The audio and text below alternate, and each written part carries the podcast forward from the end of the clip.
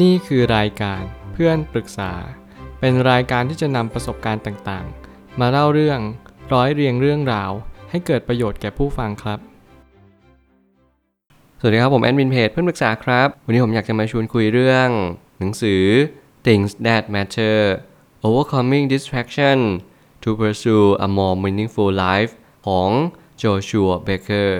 สิ่งหนึ่งที่ผมได้จากหนังสือเล่มนี้นั่นก็คือ การที่เรามีความเชื่อความศรัทธาอย่างบริสุทธิ์นั้นนำไปซึ่งการที่มีชีวิตที่บริสุทธิ์ตามมา แน่นอนหนังสือเล่มนี้ไม่ได้ใจผู้คน 100%นั่นหมายความว่าผู้คนประมาณสัก 1,000 คน 10,000 คนหรือ 1 0 0 0 0 0 คนที่อ่านเล่มนี้ เขาไม่ได้มีความคิดเดียวกัน คนแต่ละคนก็จะมีความคิดเป็นของตัวเองเป็นปัจเจกชน ซึ่งแต่ละคนก็จะมีความคิดที่ลดหลั่นกันไป ตามประสบการณ์ตามความเชื่อที่ตัวเองมี แน่นอนว่าหนังสือทุกเล่มไม่มีความผิดหรือถูก มีสิ่งที่เรียกว่าเราใช้สิ่งนั้นได้จริงหรือเปล่า หรือไม่สามารถใช้สิ่งนั้นได้เลย ชีวิตนั้นหล่อหลอมและหลอมรวมประสบการณ์เข้าด้วยกัน มันเป็นเนื้อเดียวกัน มันเป็นสิ่งเดียวเท่านั้นที่เราใช้ชีวิตอยู่กันทุกวันนี้มันจะเป็นความคิดจิตใจ ประสบการณ์ จิตวิญญาณรวมไปถึงสิ่งที่เรากระทำในทุกๆวัน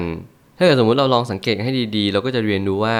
ชีวิตนั้นกำลังบ่งชี้ไปยังจุดที่เรียกว่า ความสุขสมบูรณ์ ยิ่งความสุขสมบูรณ์นั้นเป็นสิ่งที่เป็นยอดเป็นเป้า และเป็นจุดหมายปลายทางทุกๆ คน เราจะทำอย่างไร เราจะใช้ชีวิตอย่างไรให้ไปถึงจุดยอดนั้น อย่างสิ่งที่มันควรจะเป็นไป เมื่อการตั้งคำถามเราก็ต้องแสวงหาคำตอบ เราจึงพบเจอคำตอบ ผมเชื่อเสมอว่า หนังสือทุกเล่ม มอบอัญมณีที่ล้ำค่านั่นคือปัญญา ถึงแม้อาจจะไม่เข้าใจในวันนี้วันหน้าเราก็จะย่อมเข้าใจอย่างแน่นอน หนังสือบางเล่มมันรอเวลาของเรา และช่วงเวลาของชีวิตบางช่วงเวลา มันเข้ามาใกล้เราทุกวี่ทุกวัน พื่อให้เราย้ำเตือนว่าวันนี้เป็นวันที่เราต้องเร่งทำอะไรบางอย่าง อย่ารีรอ อย่าชักช้า เพราะทุกสิ่งทุกอย่างมันกำลังหมุนวนเวียนอย่างสิ่งที่โชคชะตานั้นกำลังจัดสรรให้กับเราอย่างแน่นอน ขอให้เพียงเรารักตัวเอง เข้าใจตัวเองและเรียนรู้ว่าคุณค่าของชีวิตคืออะไร ผมไม่ตั้งคำถามขึ้นมาว่า สิ่งใดบ้างที่สำคัญสำหรับชีวิตเราจริง ๆย้ำว่ามันต้องเป็นสิ่งที่เมื่อมองย้อนกลับมา แล้วมันยังคงรู้สึกเติมเต็มเสมอ ถ้าเกิดสมมติเรายังรู้สึกเติมเต็มกับสิ่งที่ เรากำลังเป็นไปนั้น นั่นก็จึงหมายความว่าทุกๆ ครั้งที่เราใช้ชีวิตเราก็จะเรียนรู้ว่านี่คือชีวิตที่มันควรจะเป็นจริง ๆ ผมไม่ได้บอกว่าสิ่งที่เราเป็นอยู่ทุกวันนี้มันผิดหรือถูกเหมือนกันเหมือนที่ผมเน้นย้ำเป็นประจำหนังสือเล่มนี้ก็จะไม่ได้บอกบอกเราว่ามันผิดหรือถูกอย่างไร เพียงแต่ว่าเราจะพยายามกล่าวมากขึ้น หนังสือมันพยายามที่จะบีบคั้นและกดดันเราให้เป็นทางที่ใช่ในสิ่งที่เราควรจะเป็นจริง ๆ เท่านั้นเอง เมื่อไหร่ก็ตามที่เรา พยายามเล็งเห็นตัวเองและพยายามสังเกตตัวเองจริง ๆ เราก็จึงค่อยๆ รับรู้ว่า สิ่งที่สำคัญของแต่ละชีวิตไม่เหมือนกัน แต่มีสิ่งที่ทุกคนให้ค่าว่าสำคัญจริง ๆ นั่นก็คือ ความสัมพันธ์ เมื่อไหร่ก็ตามที่ความสัมพันธ์เป็นสิ่งล้ำค่า เราก็ย่อมค่อยๆ รักษาความสัมพันธ์กันมากขึ้น บางคนให้ค่ากับเงินทอง บางคนให้ค่ากับความสุข บางคนให้ค่ากับความดี ซึ่งสิ่งเหล่านี้ก็แล้วแต่คนแล้วแต่ประสบการณ์ของคนคนนั้น เราไม่สามารถที่จะตอบได้เลยว่า เราควรทำอย่างไรกับชีวิตต่อไป ถ้าเกิดสมมติเราไม่เข้าใจในวันนี้ วันนี้จึงเป็นวันที่สำคัญที่สุดสำหรับชีวิตเราทุกๆคน ความฝัน ความสุข และความมุ่งหวัง ที่เราทุกคนมีตั้งแต่เด็กจนโต มีสิ่งใดที่เรายังคงทำมันอยู่บ้าง หรือว่าล้มเลิกไปหมดแล้ว ถ้าย้อนกลับมาหาตัวเองทุกๆคนนี่คือการบ้านที่สำคัญ และเป็นอัญมณีที่ล้ำค่า ที่มันทำให้เราทุกๆคนย้อนกลับไปเวลาในอดีตได้นั่นคือความทรงจำจงใช้ความทรงจำในวันนี้ให้เกิดประโยชน์สูงที่สุด เรามีความคิดอย่างไรในแต่ละวัน เรามีความรู้สึกนึกคิดและเรามีความสัมพันธ์ใยดีต่อใครบ้าง บางครั้งเราโกรธคน เราเคยคิดที่จะให้อภัยคนหรือเปล่า บางครั้งเขาด่าว่าเรา มันเป็นเพียงเพราะอะไร เขาทุกข์อยู่แล้วหรือเปล่า หรือว่าเราเป็นคนผิดจริง ๆ สิ่งเหล่านี้เป็นสิ่งที่เราต้องคบคิดกันอยู่ทุกวัน และไม่ว่าอะไรจะเกิดขึ้นขอให้เราเรียนรู้ว่าเรายังต้องทำสิ่งที่ควรทำต่อไปเรื่อยๆ หนังสือนี้มาย้ำเตือนกับเราทุกๆคนว่า เราควรให้ความสำคัญกับชีวิต เทียบเท่ากับ เราให้ความสำคัญกับสิ่งที่เราให้ความสำคัญ ถ้าเกิดสมมุติเราไม่ให้ความสำคัญกับชีวิตเราเลย เราก็จะไม่เห็นค่ากับสิ่งที่ชีวิตนั้นเกิดขึ้นมา ถ้าเกิดสมมติเรายิ่งให้ค่ากับสิ่งใด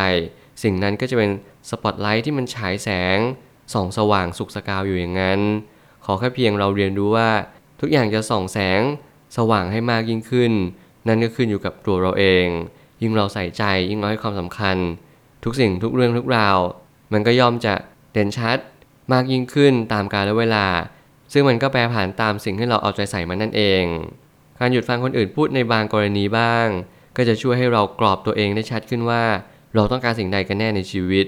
สิ่งที่คนเขียนเน้นย้ำอีกเหมือนกันนั่นก็คือ การที่เราจะต้องหยุดบางครั้ง เพื่อให้เราตั้งใจฟังบางคน ถ้าเกิดสมมติเราไม่เคยหยุดฟังใครเลย แม้ทั้งใจของเราเองเราก็จะไม่รับรู้ว่าตัวเราเองต้องการอะไร มีหนำซ้ำถ้าเกิดสมมติเราไม่หยุดฟังใครเลย มันก็ยิ่งทำให้ชีวิตเราผกผันไปยังจุดที่ไม่ควรที่จะเป็น มันเหมือนประมาณว่าเราก็จะไม่รับรู้ว่าคนอื่นเขาต้องการอะไร จากสิ่งที่เขาต้องการ รวมไปถึงเขาต้องการอะไรจากเราด้วยซ้ำไป เมื่อไหร่ก็ตามที่เราเรียนรู้แบบนี้เข้าใจแบบนี้ เราจะค่อยๆ กรอบตัวเองและเกลาตัวเองว่า วันนี้เราควรทำอะไรมากที่สุด เมื่อเราเรียนรู้แล้วว่าความฝันทุกคนมี ความสุขและความมุ่งหวัง รวมไปถึงการหยุดฟังคนอื่นเนี่ย มันคือการสร้างความสัมพันธ์ที่ดีจริงๆหรือเปล่า การค่อยปลูกฝังตัวเองการค่อยฟูมฟักในสิ่งที่ชีวิตเรานั้นกำลังดำเนินไป มันก็จึงมีเหตุผลว่า เราควรจะเรียนรู้ในสิ่งที่เราควรจะฝึกปรือตนเองต่อไปเรื่อยๆ ไม่มีอะไรเกิดขึ้นในชีวิตประจำวัน ไม่มีอะไรเกิดขึ้น ท่ามกลาง สิ่งที่มันหมุนวนเวียนอยู่ในชีวิตประจำวันทุกวันนี้ เพียงแต่เราสังเกตเห็นมันหรือเปล่า เพียงแต่เรารับรู้มันหรือเปล่าว่า สิ่งนี้เป็นสิ่งที่จะช่วยให้เรามีชีวิตที่ดีขึ้นหรือแย่ลง การพูดคุยการสนทนากับคนแปลกหน้า รวมไปถึงการที่เราเปิดใจรับฟัง คนที่ไม่ใช่ญาติมิตร สนิทกายของเราเรารับฟังเขาเพียงเพราะเหตุผลใด เราใช้ชีวิตในทุกๆวันนี้เนี่ยเรามาเช็คลิสต์กันหรือเปล่าว่าเราทำอะไรไปแล้วบ้าง ถ้าเกิดสิ่งที่เรายังไม่ทำเราเริ่มต้นทำดีไหมถ้าสิ่งที่เราทำไปแล้วมันไม่ค่อยดี มันส่งผลเสียต่อชีวิตในระยะยาว เราตัดมันได้หรือเปล่า เราลดทอนมันได้ไหมสิ่งเหล่านี้มันก็เป็นตัวเน้นย้ำว่าชีวิตเรากำลังก้าวหน้าหรือพัฒนาไปอย่างทางที่ถูกต้องมากยิ่งขึ้น เรากำลังเอาชนะ ตัวเราเองในอดีต เรากำลังเอาชนะอุปสรรคต่างๆนานาที่มันถาโถมในชีวิตเราทุกๆวัน แล้วเมื่อไหร่ก็ตามที่เรามีสติมากยิ่งขึ้น เราก็จะรับรู้ว่าทุกอย่างที่เรากำลังทำในทุกวันนี้ หลอมรวมให้เราเป็นคนที่ดียิ่งขึ้นกว่าเดิม อย่ารีรอให้เริ่มต้นเลย แล้วเราก็จะเป็นคนที่ดียิ่งขึ้น อย่างสิ่งที่เรานั้นตั้งใจเอาไว้อย่างแน่นอน การเงินความสัมพันธ์ และอาชีพการงานล้วนมีผลต่อความคิดเรา แต่เราจะทำอย่างไรเพื่อหลีกเลี่ยงการหมกมุ่นจนเกินเหตุ ถ้าเกิดสมมติเรา หมกมุ่นกับ 3 สิ่งนี้มากจนเกินไป นั่นก็จึงหมายความว่าความสุขของเราค่อยๆจางลงไป ทีละนิดทีละหน่อยทุกๆวัน ทุกอย่างต้องมีช่องไฟทุกอย่างต้องมีแกลบแกลบนี้มันเป็นช่วยทำให้เรา เรียนรู้ว่าชีวิตไม่ได้มีแค่ 3 สิ่งนี้ ชีวิตยังมีสิ่งต่างๆอีกมากมาย การเสียสละการอุทิศตน การทำเพื่อคนอื่น การทำเพื่อสังคม การทำเพื่อครอบครัว รวมไปถึงการอบกอดตัวเองอย่างแท้จริงเมื่อไหร่ก็ตามที่เรารับรู้แบบนี้เรียนรู้แบบนี้ เราจะเรียนรู้ว่า คุณสมบัติชีวิตที่มันดีเนี่ยมันมีอีกมากมายก่ายกอง เราไม่จำเป็นต้องใช้ชีวิตอย่างสิ่งที่เป็นทุกๆวันนี้เสมอไป กรอบของเรา ความรู้ของเราหรือว่าความสามารถของเราสามารถแผ่ซ่านออกไปได้ไกลและกว้างมากกว่านี้ ถ้าเราฝึกปรือมัน มันไม่ใช่ว่าเราทำได้แค่นี้ แล้วเราก็หยุดอยู่แค่นี้ การขี้เกียจการขาดวินัยการขาดความอดทนล้วนแต่ส่งผลเสียต่อชีวิตในระยะยาว ผมเน้นย้ำแบบนี้ในหลายพอดแคสต์ แล้วผมก็ยังเน้นย้ำอยู่บ่อยครั้ง เพื่อให้เราทุกๆ คนย้ำเตือนตัวเองว่า เราควรทำอะไรในวันนี้มากที่สุด และเราควรเปลี่ยนแปลงตัวเองได้แล้ว ถ้าชีวิตของเราในอนาคต มันกำลังบอกและย้ำเตือนเราว่า มันยังไม่ดีอย่างสิ่งที่เราตั้งใจเอาไว้ ฝึกตัวเองเอาไว้อย่างหนักหน่วง สิ่งนี้ย่อมดีกว่าอย่างแน่นอน สุดท้ายนี้น้อยแต่มาก คือวิธีการใหม่ของยุคสมัยที่มีมามาก แล้วต้องการมากขึ้นอีกมันจะเป็นวิถีชีวิตและกลยุทธ์ในการสร้างความสุขในชีวิตประจำวัน แน่นอนว่านี่คือวิธีการใหม่ที่มันอยู่มานานอยู่แล้ว เพียงแต่เราไม่ค่อยรับรู้ เราไม่ค่อยเข้าใจคาว่า less is more เราเข้าใจความคิดของเราว่า more is more ถ้าเรามีมากแล้วเราย่อมต้องมีมากอีก สิ่งนี้เป็นความคิดที่ผิดแน่นอนว่าการที่เรามีสิ่งใดมาก เราก็ย่อมทุกข์กับสิ่งนั้นมาก ยิ่งเรารักคนคนหนึ่งมาก เราก็ยิ่งไว้ใจเขามาก แล้วเมื่อไหร่ก็ตามที่เขาทำให้เราผิดหวัง เราก็ย่อมเสียใจหนัก เหมือนการเช็คเช่นเดียวกันกับ เงินทองหรือว่าสิ่งใดสิ่งหนึ่งนั่นก็คือ ยิ่งเรามีเงินทองมาก เราก็ยิ่งหวงแหน เราก็ยิ่งต้องเก็บหอมรอมริบเงินเอาไว้อย่างมั่นคงและหนักแน่น เมื่อใดก็ตามที่เงินนั้นสูญสลายไม่ว่าจะเป็นสิ่งใดก็ตามหรือเหตุการณ์ใดก็ตาม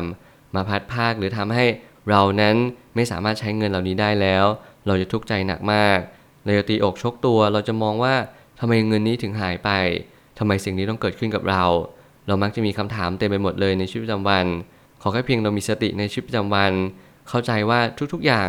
น้อยคือมากก็ได้เหมือนกัน การมีเวลาน้อย แต่เราทำให้เรามีความสุขมาก นั่นคือการใช้เวลาให้เป็น และเกิดประโยชน์สูงที่สุด รวมไปถึง การที่เรามีเงินน้อยมีความสัมพันธ์ที่น้อย เรารักษามันได้หรือเปล่าเเราดูแลมันได้ไหมเราบริหารมันได้หรือเปล่า สิ่งเหล่านี้เป็นสิ่งที่เน้นย้ำว่าทุกอย่างเราจะสร้างความหมายต่อชีวิตไม่จำเป็นต้องใช้พืชเชื้อไม่ต้องใช้มูลเหตุเยอะ เพียงแค่เราดูแลรักษาเยียวยาและต่อยอด สิ่งนี้นี่แหละคือ less is more คือน้อยแต่มากอย่างแท้จริง ผมเชื่อทุกปัญหาย่อมมีทางออกเสมอ ขอบคุณครับ รวมถึงคุณสามารถแชร์ประสบการณ์ ผ่านทาง Facebook Twitter และ YouTube และอย่าลืมติด Hashtag เพื่อนปรึกษาหรือ f r ร e n d t a l k ด้วยนะครับ